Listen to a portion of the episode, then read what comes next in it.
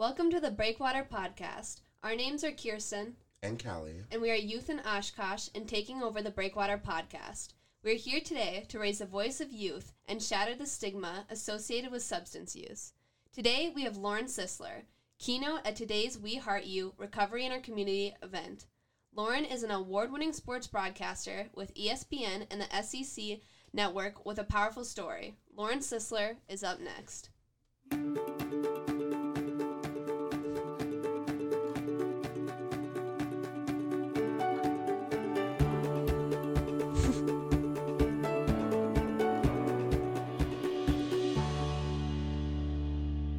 Welcome to Wisconsin and our community of Oshkosh. We are so excited to have you here. Breakwater's mission is to reduce youth substance use starting in Winnebago County. We joined Breakwater because we want to break the stigma associated with substance use and be able to raise the voice of youth in our community. Can you introduce yourself to our listeners and why you wanted to speak at the We Heart You Recovery in Our Community event today? Well, thank you so much, both of you all, for having me, Kierstyn and Callie. It's uh, it's an honor to be sitting here with you all today. And I know this is a podcast and there's no video, but you know when we had the show open there and the music comes on, can't help but dance a little. Got to loosen up, dance. You know, it's all about um, dancing through life, right?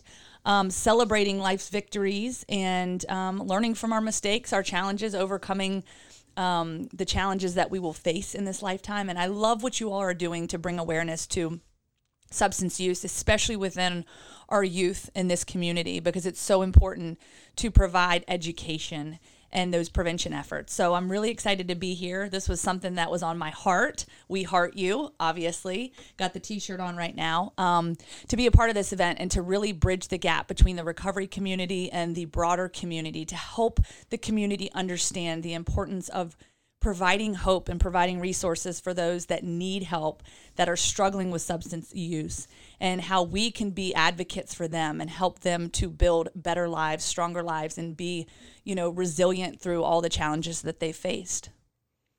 Yeah, I couldn't agree more, yeah. Yeah, that's beautiful. Thank you. Y'all are awesome. Thank you so much. This is awesome. I'm honestly like I'm so excited because yesterday I didn't read the email, but Kierstyn did, and we were talking with one of our teachers, and I was like, "Oh my god, we're having someone come in! This is like so exciting." Yes, well, I was excited to come sit down with you all, especially as students like yourself, being able to do what you're doing and to take really ownership and accountability for your peers and to say, you know what, we're going to be advocates in our community for a variety of of issues, variety of topics, and this being a very important one. And I know we'll get into this later, but this is something that I think if I could go back and do this again, having these resources and having people like yourselves to advocate for others, I think is so important. And um, you know, you guys should should feel, you know, take good pride in that, and um, you know, uh, applaud yourselves for the willingness to step up and be part of this because you know, it takes a community, it takes a village to really make a difference and make a change in a community. Thank you. Thank you. Okay. Thank you again for coming out today and doing this podcast with us. Um, we know that you've been sharing your story with others for the past several years, and we would love to hear your powerful story right now. Well, I really appreciate this opportunity because I think there's so much power in storytelling. Because the bottom line is, y'all, we all have a story. We all face challenges in our lives. We all go through um, adversity. And really, it comes down to how you respond to adversity because it is guaranteed in this lifetime, without a doubt. And that's one thing I had to learn because growing up, I thought I had that picture perfect family and that picture perfect life. And what does that look like? What picture perfect means to me might be different to you, Callie, or you, Kierstyn, because we all have different interests. We all have different um, passions. We have different things that we enjoy doing in life and different goals and aspirations. Um, so my experiences might be different than you, but we all have a story that's unique and that's beautiful in its own way. And I think that's one thing I want to share with you all as I share my story just the power of story and being vulnerable, being transparent, being open, and saying, hey, this is who I am. I am embracing who I am. And I want to use this to empower other people to overcome challenges and to be able to navigate the challenges that life throws our way. And so for me, you know, I, w- I grew up um, in Roanoke, Virginia, and it was my, my mom and my dad and my older brother Alan, and we were, um, you know, a, a busy family, always on the go, very athletic in the fact that my brother did three sports. I was a gymnast, and gymnastics became my sport at a very early age. My mom enrolled me in the sport of gymnastics when I was three years old. Smart move by my parents because I was one of those kids that jumped around on the beds and ended up in the hospital, had to get stitches all the time, was just a live wire, literally full of energy couldn't slow me down. And so finally, the sport of gymnastics was something that um, I really grew into and really enjoyed and came became competitive at at a very early age. And so by the age of five, I was competing, traveling all over the state of Virginia, um, competing in gymnastics competitions. And then by the age of ten, you know, I had reached the national level, so I was competing in national competitions as well. And um, when I got into middle school, is when I realized that I wanted to pursue gymnastics on a different level. I wanted to go and compete in college. So that was something that I set my sights on from a very young age. But that takes work, it takes dedication, it takes a certain mindset to say, okay, I'm going to go after this, to be able to compete at a high level, to be able to sustain that level and um, to compete in in college. And so, you know, really my goal for that, um, Callie, I know before this podcast we were talking about school can be very expensive, right? And so, being able to find those opportunities to get scholarships, um, grant money, and things like that is obviously very helpful.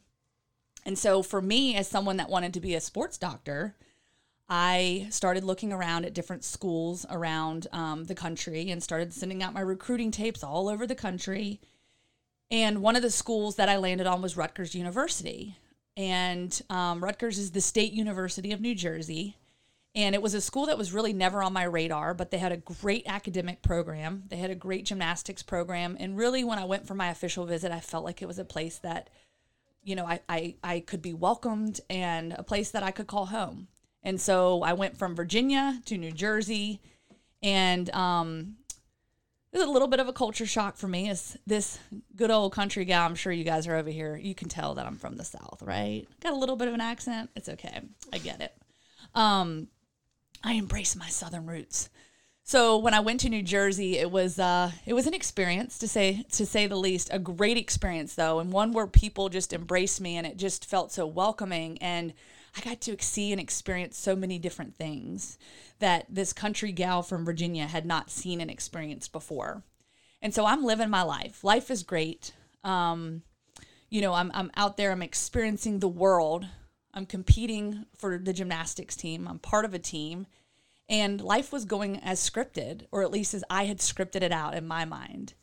Fast forward to my second semester as a freshman. Um, I'm studying for some exams one evening and I picked up the phone like I always did. I talked to my parents every single day when I went off to college. I was the kid, y'all, that up until the day I left for college, my parents would tuck me in every single night.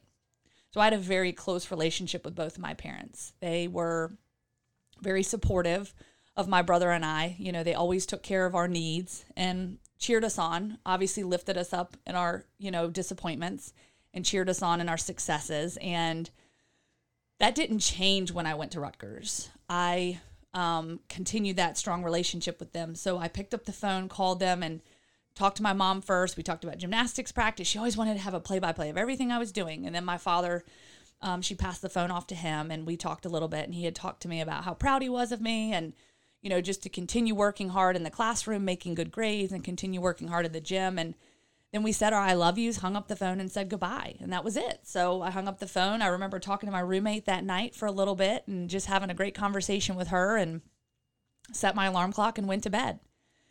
And I wake up to a phone call in the middle of the night and it's still dark outside. And I look at the caller ID and scrolled across it was my home phone number.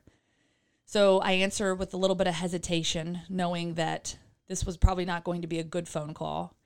And my dad on the other end said, Lauren, I need to talk to your brother. I said, Well, dad, what's wrong? He said, I just need to talk to your brother. I said, Dad, what's wrong?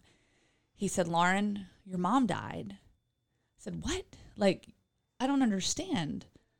I just talked to mom a few hours ago. Everything seemed fine. What happened? He said, Lauren, I can't explain it now. I need you to get on a plane and I'll be at the airport to pick you up. And so I frantically pack my bags. I get a ride to the airport. And all I wanted to do was get home because I knew that my dad could at least, you know, hug me and console me and, and let me know that everything was going to be okay. So I get to the airport in Roanoke, Virginia. And as I go outside um, of those front doors to the airport, my uncle and my cousin pull up. And my first thought is, my dad's probably still at the hospital taking care of things. It's going to be okay we get in the car and we start driving and i finally work up the courage and i said to my uncle mike i said uncle mike i said where's my dad? And he said lauren i'm sorry but your dad's passed away too. And that as you can imagine was a moment in my life that just turned my world upside down. You know my parents were there for for me for everything. They were the people that i relied on for every piece of advice and how to get through things. And again, they were just my biggest supporters, always my biggest cheerleaders, and truly my two best friends. And now I'm faced with this reality that my parents are no longer here and I'm going to have to figure out how to live without them. So I had a choice to make very quickly after they passed away. Two weeks after my parents passed away, I had to make a choice if I was going to go back to Rutgers and if I was going to continue pursuing my education and my gymnastics career. And really, um, it was a tough choice for me because I think in that moment I was hurt. I was in a lot of pain. I was struggling and I didn't know where to go next. But my aunt and uncle said, Lauren, you've got to go back to school. You have a commitment to yourself, your university, your teammates. You have to go back, and this is what your parents would want. And so I said, okay, I'm going to go back. And so two weeks after burying both of my parents, I went back to Rutgers and I continued with life. I kept moving forward but it was a constant struggle. I cried myself to sleep at night. You know, couldn't stay above water, couldn't focus, couldn't study. My grades were failing. I literally was an AB honor roll student. C's and D's became the norm. I'm constantly injured, you know, can't compete at a high level in gymnastics anymore. And I am literally just drowning in sadness and sorrow and depression and just I was lost. I was lost and I didn't know how I was going to find myself again. And so about a year of this went on. And truthfully, what ended up transpiring in that year, and we're all we're, we all do this when we face challenges and obviously loss and sadness and sorrow um, and disappointments. You know, I, I started throwing myself a good old pity party. And, you know, I really just kind of made excuses for myself as my grades started slipping. Well, everybody's going to understand, you know, she's the girl that lost both of her parents. Like, that's okay. But the reality of it is, is that you don't get a hall pass in life, right? As much as you'd love to have that excuse and to be able to just kind of run with it, I realize that nobody else can change my grades but me. Nobody else can study for me but me. Nobody else can work my tail off in the gym but me. And I've got to take those next steps to be able to find success again, to find myself again. So my coaches and teammates really sat me down and kind of had that tough love meeting and said, Look, Lauren, we love you. We are here for you. We have resources all around you. We want to help you get through this, but you've got to stand up and take that first step. And that's when it really dawned on me that I've got to take control. I've got to regain control of my life. And what does that look like? And yes, it was baby steps, but I realized that I've got to take control, regain control of who I am and who I want to be. And so about a year of that again was where the light went off and I started putting the wheels in motion and started realizing, okay, what can I do to overcome this and to find myself again? So a lot of it was first of all changing my major. I went from wanting to be a sports doctor, now I'm going to be um, a sports broadcaster and found my passion there, found my passion in storytelling, found my passion in relationships, and then just continued moving forward from there. So again, it was it was not an easy journey. It was an up and down roller coaster. I did not just one night one day wake up and just say, "Okay, I'm healed, I'm fixed." This has been a long journey, and it has been 19 years since both of my parents passed away, and it is still a journey, and it is still a struggle.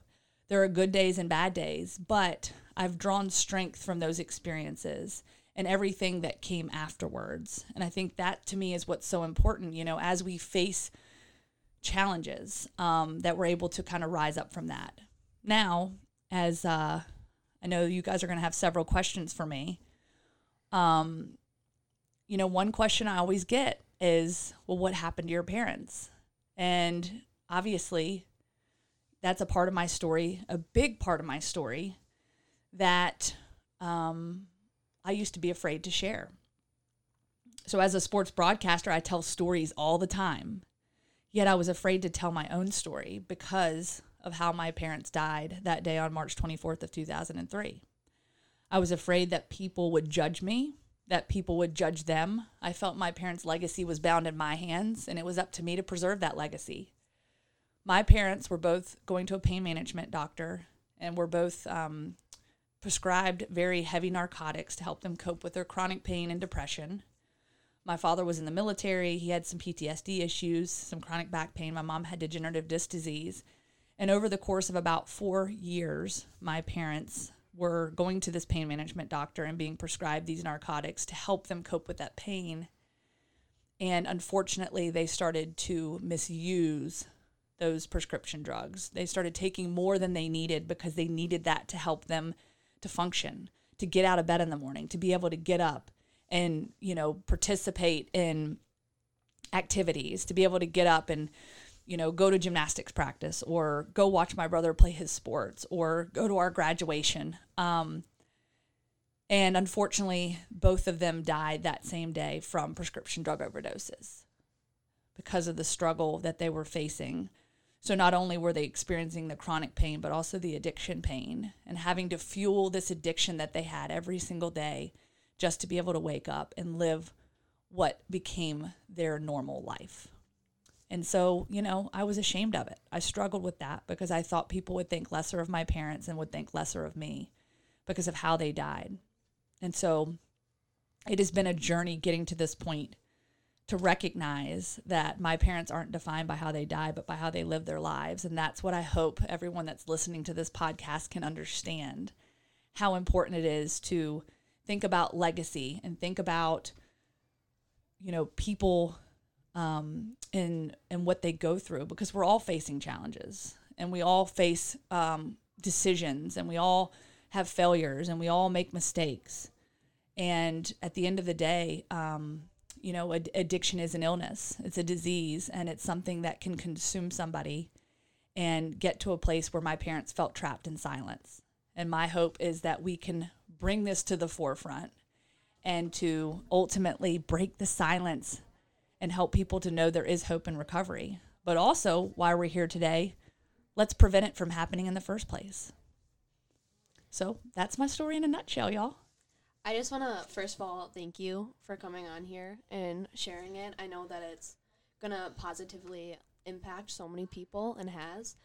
Um, I just want to, um, going off of that, I know that you want to help um, future youth and I was just wondering what is a piece of advice that you would give today's youth that may be struggling in a similar situation to you or maybe going through their own addictions or battles?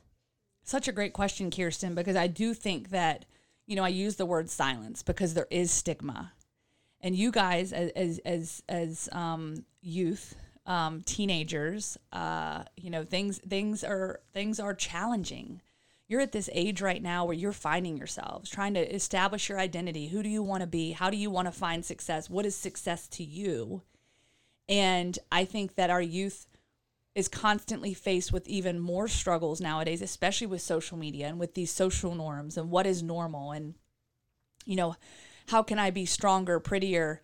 Um, you know, how can I be better? How can I be loved more? How can I get more likes and more followers? And, you know, how can people, um, you know, accept me for who I am? And I think a lot of times we mold ourselves into what society wants us to be because that's a social norm. And what is pretty, right?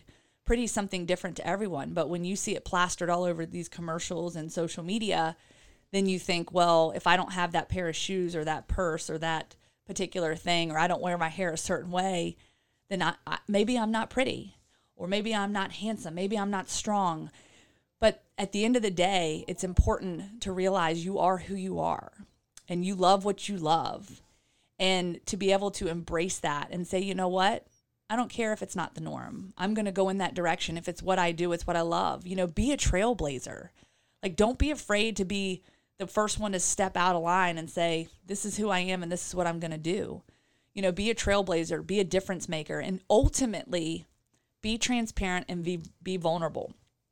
So, kids that are struggling, right? Um, you know, that feel that maybe they want to use a substance to help them cope with an issue they're feeling, or maybe just recreationally want to have fun. I think it's so important to recognize um, that there might be an issue, but to be okay with going to someone for help. I think a lot of times we worry, oh, if I go to my counselor, I go to my teacher, I go to my parent, they're going to be mad at me or I'm going to get in trouble. But I think we establish this open community, this open communication with people, and you can go to a safe space. So I think what you all are doing is creating safe spaces for people to step up and say, you know what, Kierstyn, I've got this issue. I don't know how to deal with it. Or, you know, I have a friend that's dealing with this, or a friend's parent that's dealing with this, and I just want to know how I can help or how I can step in and be an advocate and, you know, not place judgment, but ultimately be an educator and provide awareness and really provide resources that can help them. Because I think the more we can have these open ended conversations and people feel they have a safe space and a safe place to go, the more that you're going to find people will step up. And I'm telling you, the more vulnerable and transparent you are, it takes courage, it takes bravery, but you will find it is so freeing. And at some point, you will be shackled to this shame, and then those sh- those shackles just break you free. And then you get to be a trailblazer, you get to be a leader, you get to be a voice and an advocate. And then think about the residual impact that has on people. You step up to the plate, maybe you speak out about something. Well, now you get to be a leader in that in that space and then maybe the next person comes right behind you and then you start to build this foundation and these walls of of power impact and voice that will lead people in such a positive direction and i think it, you know one day you can look back at that and be like wow you know i was part of that movement and you know that's what we're here for to to, to be here for one another and to give people a place to go to um, feel empowered to share their stories and to, to be who they are. So like obviously like with something like so deep and saddening like happening to you obviously like we know that you go out and speak to people and about this and that can obviously be so hard because i know personally it would take me a lot to dig myself out of that hole and it's amazing that you were able to because i know a lot of people can't so like what was like the point where you like I want to share this? Well, as I mentioned, it took a very, very long time. And so even when I was in college, you know, I went back to Rutgers and, you know, I think there was a sensitivity to it, right? People got to a point where they didn't want to ask a lot of questions. And, and I'm sure there were rumors flying around. Well, you know, what happened? And, you know, how did this happen? And, you know, there was probably a lot of chatter behind closed doors, but everyone was sensitive to my feelings. And, you know, we really just kind of closed off discussion about it and just continued moving forward. And so for many years, there was no discussion. For many years, it was like just silencing the reality of what happened to both my parents. So I would tell the sugar coated story of how my parents passed away. Oh, mom died of respiratory failure, dad died of a heart attack, because that sounded better to me than overdose or addiction my mom did die of respiratory failure, but that's because she ingested a lethal amount of um, her prescription drug fentanyl. And my father too ingested a lethal amount of fentanyl. But to me, it it it it was able to paint this picture that was not addiction. But that's because my viewpoint of what addiction was was so flawed and inaccurate, like many of us because a lot of times we don't know what addiction is. We don't we we we get told or we get you know kind of lumped together in this this system where we label things and we start painting labels on everything. And so, you know, you you start having all these labels that what does addiction look like? And I just couldn't believe that was both of my parents. But my parents are no different than me and you. My parents are no different than perhaps the homeless man that lost his job and his family and is, is struggling with a heroin addiction. It's no different. Everyone's story and how they got there might look a little different. But everyone that struggles with addiction is is struggling with the same issue and the same thing and ultimately they need help and they need that encouragement and really those resources to say, "Hey, this is a disease, just like diabetes or cancer or, you know, the other illnesses that we're faced with every day. This is a disease and it needs to be treated as such, not thrown out and, and hope is lost. And so, you know, I think to answer your question, um, when I got to the point where I could share my story, really didn't happen overnight. And there were little stepping stones along the way. It wasn't until seven years after my parents passed away, I know seven years, that I actually even like truly acknowledged how they passed away. And then at the 10 year mark is really when I started sharing. And it would start maybe with just a friend, a colleague, someone I trusted in a safe space. And then maybe I could share it with a couple people. And then sitting around a table like this with a few of you all. And then being able to go up on stage and share it with a group of people. And so it continued to grow. And I think really where things transition for me as a sports reporter, I get to share stories all the time. And I see the impact of story. I see how, you know, this young man overcomes some tragic event in his life. And that story is broadcast on national TV. And the amount of people that are impacted and inspired by it and said, you know, if he can do that, I can get through what I'm going through too. When I saw the power of that story and realized that, wait a sec, like, it is my job as a professional to share stories and I am not even sharing my own story. That's when I realized like how how can I be considered um, a journalist with integrity if I can't even share my own story? And so then that's when I really, you know, you know, built strength and courage and said, I'm going after this thing. I don't care what people think. I'm going to stand tall and I'm going to go after it. And what I realized in that process, yes, I feared judgment. Yes, I feared what people would think. But what I found is the majority of the time when I would share my story, I can't even really think of a time where I felt truly shamed or judged by my story. People were celebrating, rejoicing. I'm so glad you shared your story. I've got a family member going through this. I know someone that's going through this. I'm battling this myself. And I'm just so thankful that you've stepped up to the plate and started this movement and you're sharing your story. I, am now encouraged to go out and share mine. And then you see the effects of it. And at the end of the day, there are always going to be people that judge. There's always going to be people that try to cut you down or make you feel lesser. You know what? You still love those people, but you just kind of scoot them off to the side and you focus on the people that do love you and support you and I assure you, you step up, you have that courage and strength. There are so many people going through the exact same things you are, or similar circumstances and situations that you may not have any clue about. But if you step up and you be a voice, you start that ripple effect and that residual impact that you can have on the community and beyond. I think that's kind of what um like what you were saying. I feel like that with having youth, like youth a part of Breakwater, giving um youth a voice, I think that's a very important perspective like you were saying.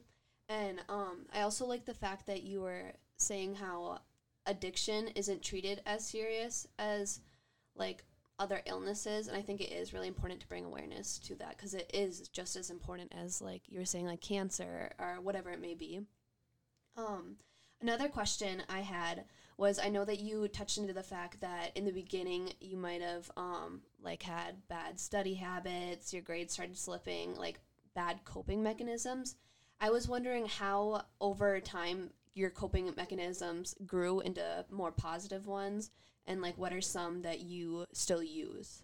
Yeah, that's a great question, Kierstyn. And, and you know, I think a lot of it is just learning what works well for us, you know, and, and I kind of learned this early in the sport of gymnastics, gymnastics, especially because for me, you know, I, the way I get coached might be different than the way you or Callie get coached. Like for me, you know, some of that tough love always worked well for me. Not everyone responds well to that. So you kind of figure out what works and what doesn't. And for me, I think for a long time, what I thought worked was like, I'm going to stand on my own two feet and I'm going to flex my muscles and I'm going to be strong. Nobody can break me down. I'm this bubbly, energetic person, first one on the dance floor.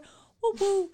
And that's what people saw me. So they're like, well, this girl, like, she just lost both of her parents, but like, she's happy, she's thriving, she's all these things. And it's like, pump the brakes. Yeah, that's what I that I put the perception I put out on the inside, but it on the outside, but on the inside, I am a shell of myself. I am struggling with that shame and that guilt and that sadness and really just becoming someone I wasn't and you know struggling with that identity. And I think that was initially my coping mechanism is let's just paint that picture that everything's fine. But when I started to break down those walls and be more transparent, allow people to see me from the inside out, that's where I think things really started to change. So I think one coping mechanism, number one, is to, again, I keep using the word vulnerability and transparency, but just being open and just saying, I'm going to take my shot. I'm going to open up and I'm going to, and I'm going to hope that, you know, I'm accepted and these people are going to, you know, support me in it. And you, you, you take that leap of faith. And I, I can assure you and encourage you that people, will continue to love you and will continue to support you, maybe even more when they know there's an issue that needs to be addressed or something that you're dealing with.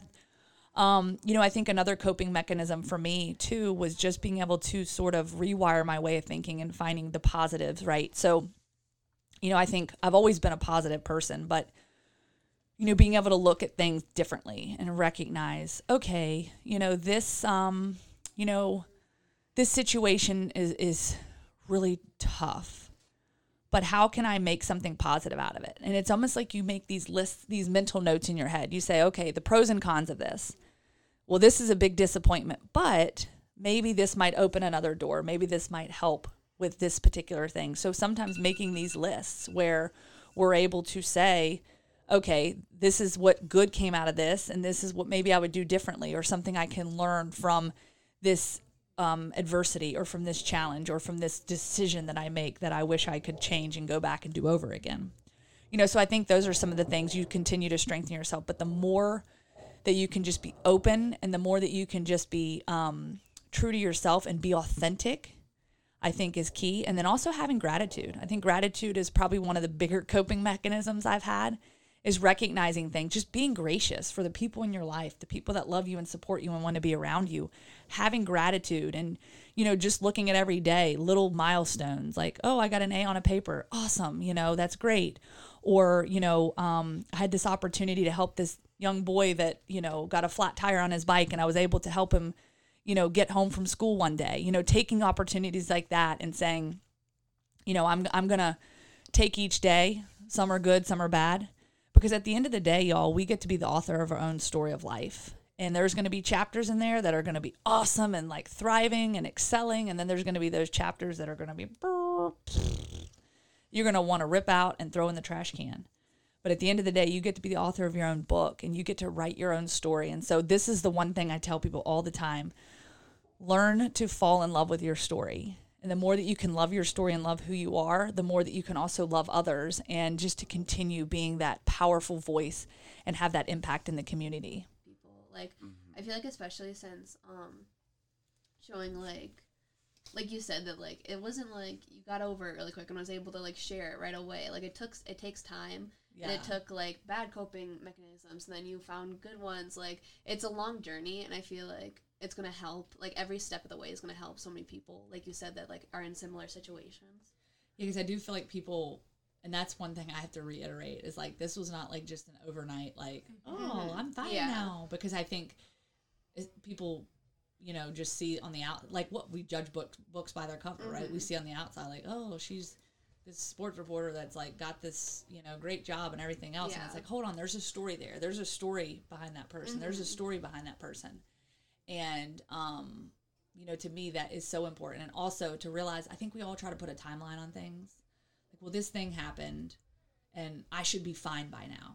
I should be i should be happy. I should be fine. Mm-hmm. because she did it or he did it. No that's not the case. And we all deal with things differently. And there's all different timelines. And i think the less we put pressure on ourselves because you you're you will naturally continue to heal with time and um, there's still going to be tough days. There's still days that I just break down and cry and have emotional, you know, uh, meltdowns about you know situations with my parents. I might sit in a restaurant and hear a song that reminds me of them, and I just, oh, you know, break down. But, um, but that's normal and that's part of the emotion. But also another thing you talk about the coping like that I love is that I've also learned to feel my emotions more. Mm. And to accept my emotions. So even when I do cry, like I still am apologetic sometimes. Like even to my husband, I'm like, oh, I'm so sorry. I like cried. I broke down. But there's almost this like release that you get. Like sometimes you cry, and on the other end of it, it's like, oh my gosh, like I almost feel relief. Right? Mm. You have to get some of those emotions out, and that's okay. Yeah, I feel like a lot of people think that they need to be good right away, but it's good to experience like the emotions instead of hiding. It's good to like let it out, like you said, and kind of get that release. Yeah, absolutely. Like when you were talking about like how like like um you had like this outer shell where you presented everything perfect and pretty. Like you're like oh i'm still good like this barely even phase me i feel like that happens with a lot of people like especially like i feel like like people around you who are succeeding especially have a big part to play in that because it's like you don't want to like fall behind and be behind with like when they're still here and you're like oh like i need to like get this done you know and be i don't want to say better but that's what it seems like a lot of the time Yeah, that's Yeah. what you were saying before, where like other people make you feel like you have to be like them or feel like them when everybody feels differently, like you were saying. I mean, I look at social media, right? Like, how many hours are there in a day? 24 hours in a day, 12, you know, 24 hours in a day. And, you know, there's so much that happens. But typically on social media, even if it's a TikTok or whatever, you're either seeing one frame of someone's life or maybe 60 seconds worth of someone's life on a TikTok reel. You're only seeing A, what they want you to see. You're seeing it through a filter because it's filtered through them, but possibly even the filter on, you know, the, the device. Um, and you know, why do people take 500 selfies? Because they want the best one. Well, they're not going to post one that they don't like or that looks bad. So you're only seeing what they want you to see. That you don't see everything in between in those 24 hours. You don't see when they went home and and you know got into a, a little riff with their little brother or their their mother and father or you know got um you know told got cut from the baseball team or got told that well you, you know you were up against five other candidates you're just not qualified for this job. You know you don't get to see all those things. And i think that's where you know we have to take a step back and realize that we we we filter ourselves. Every single day we filter ourselves. And i was caught in that same continuum of just constantly filtering myself. And y'all by the way i'm a little bit older than you. We didn't have social media back then. So i was creating filters long before filters even existed. Okay. Um you know but it's so important to just take a step back from that. Remove the filter. Just pull the filter away and let people see you for you because the more authentic you can be number one you're setting a trend. Like be a trendsetter. Like be be the no filter trendsetter. Look y'all can use that. Hashtag no filter. Let's go. I don't know. Um, a little while back, um, I was watching this video. It was like one of my favorite like YouTubers, and like she like always like talks about hair because I love hair, and well you have great hair by the way so. thank you. And so she meant like she was talking about like how this life coach was like, oh, um, there's a twenty, there's twenty, you live the same twenty four hours as Beyonce. So what's stopping you from being greater? And she was talking about how like, girl, we don't even have like the same resources as Beyonce. And it's like we don't have the same like motivation as Beyonce. It's like Beyonce probably only like sleeps for like four four hours. Like I need I need a good rest and all this and all that. And I feel like I don't know that like I feel like it's like without context that's so different from the conversation. But I like to me like my mind is like oh my god this is like looking the same. Yes. No, I think that is so powerful because we do put people on pedestals and I want that life. I want that that car. I want those shoes. I want those material things. Um, you know, we're all guilty of it. And I have a good friend of mine, Jeremy Towns. He used to play football um, at Samford in, in Alabama and then went on to play in the league and actually now um, he works in the mes- medical field. He's in residency. So um, he says that you know oftentimes he used to always feel like he had to buy the best shoes you know it had to be the nikes had all to always had to be the good shoes. And now he's rocking the skechers and he says look it is not about the shoe and the value of the shoe. It's about the person who puts value inside the shoe. And so i think you have to rewire your way of thinking. It's it's you know the value the value is not in the shoe itself. It's in the person that wears the shoes. And so you have to you have to create value for yourself and recognize you are valuable.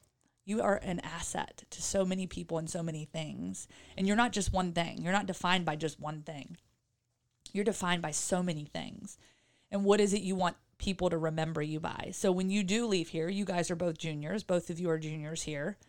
Um, when you leave the school, what legacy do you want to leave behind? I think the work that you're doing with this community outreach is such a great place to leave that legacy behind. So people that are listening to this, like, how do you want to help others? How do you want to serve others? How do you want to be a voice in the community? How do you want to, you know, everyone has a different skill set, right? Um, obviously, I'm a communicator. I talk a lot. Some people don't talk. Some people are introverts. Some people struggle in these types of settings. But what is it that they're they're good at? You know, maybe they're really good at crafty projects or things that they could go sit with someone and, and create, you know, greeting cards to, to give to our recovery community. Or, um, you know, Kierstyn, you want to be a filmmaker, right? So, you know, maybe, you know, your gift is to be able to tell stories through your lens, right? And to be able to tell powerful stories or, you know, abstract stories or stories that people have never even thought about. Um, you know, and I know I know you, Callie, want to be a, a traveling nurse. And again, I say this now, and two years from now, you might be totally different, like doing something totally different. And oh, by the way, that's okay too. Because I think we set these goals for ourselves and then we're so afraid to like go in a different direction. Oh, by the way, I wanted to be a sports doctor and I realized that I don't think I really have the brain power to be a sports doctor. And also really got squeamish with like blood and like broken bones. And I was like, mm, I think I'm going to take a step back from that. But all that to say, your goals, visions, aspirations, everything's going to change. What you wanted to do as a child, your childhood dreams are not your adulthood dreams. They might be the same, but they're probably very different. And so, you know, be moldable, be bendable, be, you know, agile, be just, you know, whatever comes your way. You know, be ready for it. And um and you can't always prepare for everything, but just know like you're going to build this wall of strength. And so when as challenges come your way, it might seem like the end of the world and then you wake up that next day and you're like you know what? I got this. I'm going to do this. And um, you know you just continue to find that. But it takes time. And i think as long as we don't set too many high expectations on ourselves then we can have more success that way um like what you were saying with uh how you used like we have social media and you didn't growing up and what you were saying about beyonce with how um you guys don't have the same resources I was wondering, are there any specific resources that we now currently have that you didn't that you wish you had at that time? Yes, yes, yes, yes, yes. You know, I think back when I was um, obviously your age and in, junior high and high school, yeah, we, you know, we obviously had DARE programs and we had different, um, you know, health related programs that would, you know, discuss the dangers of drug use and dangers of addiction and dangers of, um, you know, participating in certain events and, you know, choices and all those things. But I really, truly, when I look back, I feel a lot of things were glossed over. It was kind of like checking a box. Okay, we got to get through this. Check. Okay, through this. Check. All right, we did this 12 week course on all these different things in health class. Okay, check. Moving on. You know, I think what you guys are doing, especially being hands on, going out in the community, experiencing it, witnessing it, seeing it, holding it in your hands, is so powerful. And I think that having those resources is tremendous. Um, and that's not to say, look, we're in a school setting. Curriculum is great. Having a book, being able to study through that, having someone at the in the classroom to be able to share that. That is one part of the foundation. But how do you apply it in everyday life? And I think that is where, you know, for me, perhaps things fell short. Now, I will say, full disclosure, I was very fortunate when I was 15 years old. I made a decision that I wasn't going to drink and do drugs. It was a decision I made long before I knew my dad struggled with alcoholism. It was a decision I made long before I knew that my parents were struggling with prescription drug addiction. I just felt I wanted to have control. I, you know, was proud of who I was, but I, you know, I think that's one thing that was truly missing from, you know, back when I was in school is, you know, I just lived my life and I made choices. But that one choice that I made was not really contingent on someone saying, don't do drugs or this is really bad. Really, I just made that choice because I wanted to be in control. I wanted to be in control of who I was because the bottom line is is when you give substance a first thought, a second thought, a third thought and allow it to enter your body, you suddenly lose all control and then you get into a place where now all of a sudden you experience this this this feeling and then you've got to continue fueling that feeling and then next thing you know addiction creeps up on you and it is a battle that you will fight the rest of your life. And for me, it was a matter of just having that that sort of wherewithal to say, you know what? I don't want to be controlled by a substance. I just want to do me. This is who I am and I'm proud of it. And you know, my friends really respected that. And so that's one thing I would say to others. You know, I'm thankful that friends respected that. So even when I became 21 and was of the drinking age, I, you know, hey, you want to drink? No, I don't want to drink. And it was a respectful thing. People didn't taunt me or, oh, you, you know, why are you not drinking? No, I just they they knew that was that was not something I did and even now at 37 years old I still don't drink. I still I love a good glass of diet coke or coke zero. Sometimes I throw in a few energy drinks here and there. But with that being said, I think it's respecting people's decisions, encouraging people's decisions, respecting them, and ultimately, um, you know, for me, that was a huge turning point in my life. I think number one, making that decision at an early age.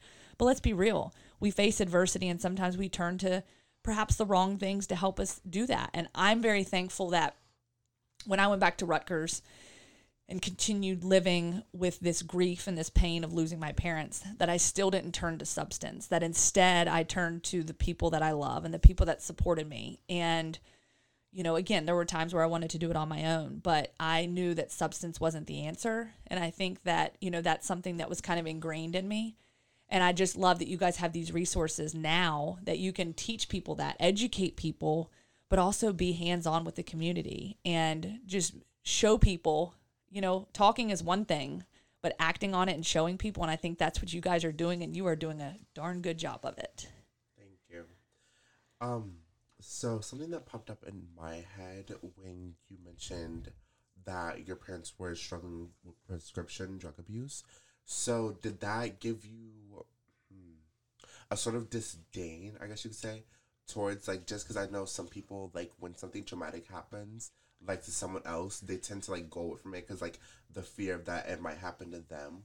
So did you lean away from like prescription drugs after that? That's such a great question.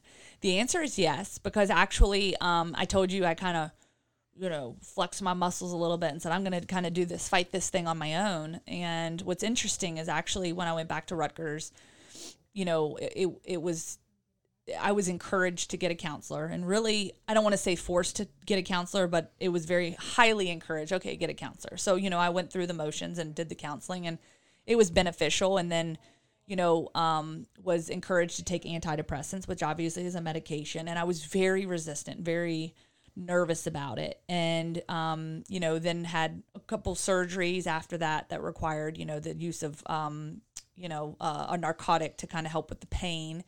Very resistant to that.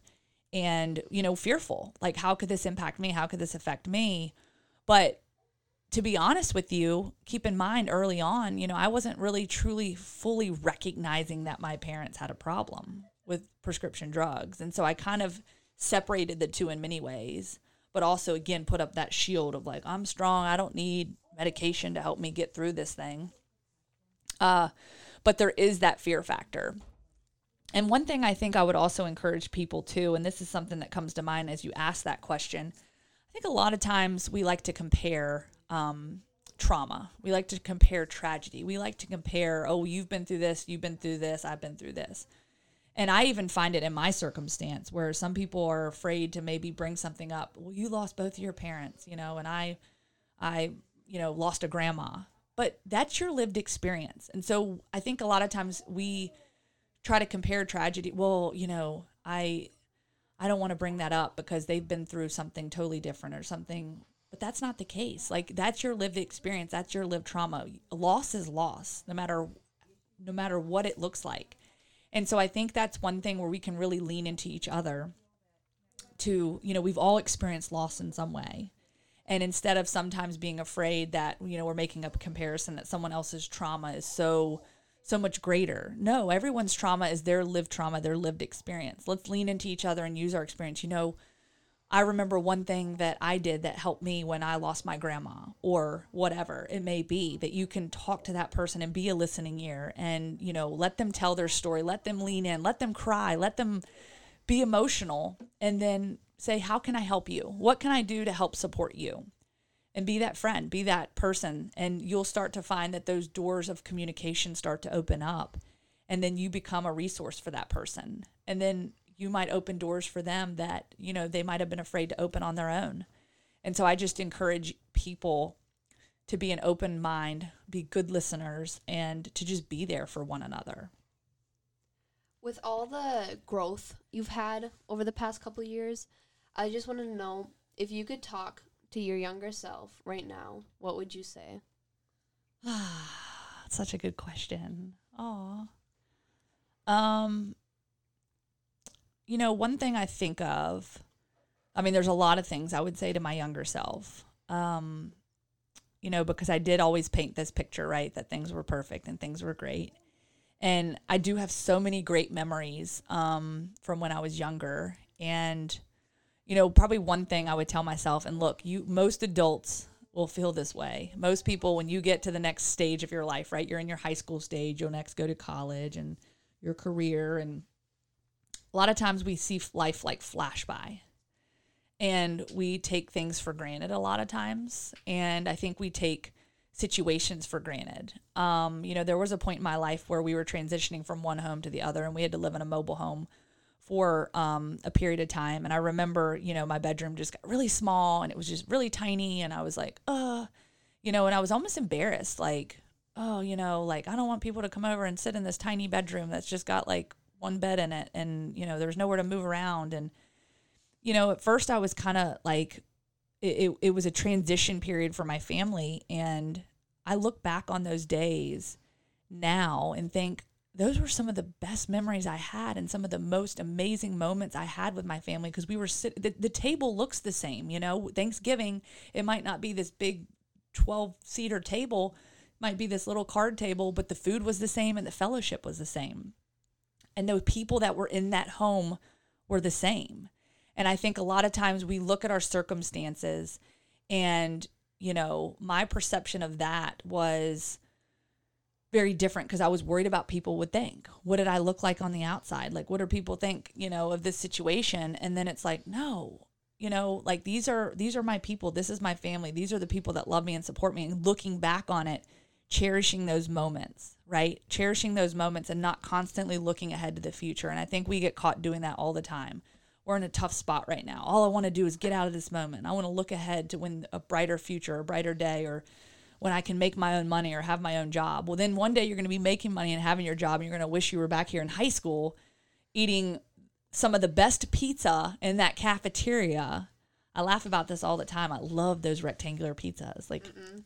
I want to come back to it. It's no good. No. We don't even have rectangle pizzas We don't anymore. have it now. That's I an think- elementary. What did they do? Why? It's like it's like a huge slice, but it's so bad. it's not so good. bad. Oh no, we need to bring back the rectangular We pizza. do, we do. that was like my jam. We had different elementary schools because I actually lived in the South.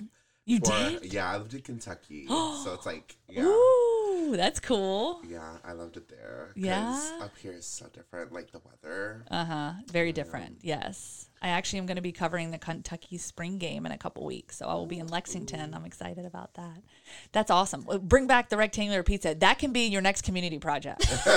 Bring back the rectangular pizza. We'll get on it. Yeah. Yes, I love that. Thank you, Lauren, for coming in and joining us and talking with us. Where could we find more about you, learn more about you, conversate with you, connect with you? Well, of course, we talked about social media um, at Lauren Sisler. So, of course, on Instagram and Twitter and Facebook. I do a little TikToking, but I'm still not quite immersed in the TikTok world. But I would love to hear from y'all. Um, if anyone has a story or wants to share something they learned from this podcast, I would love to hear from you. So, reach out, say, hey, I heard you on the Breakwater podcast. Would love to hear from you. Obviously, um, you know, appreciated talking to both of you all, and I love the work that you're doing. So again, um, you know, reach out, share stories, be vulnerable, and just have fun. You know, have fun in this life. Dance through life, and when life gets you down, just keep on dancing.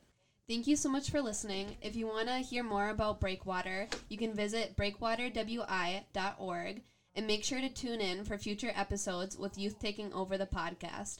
You can find this podcast on any platforms that have um, podcasts like Spotify. Thank you.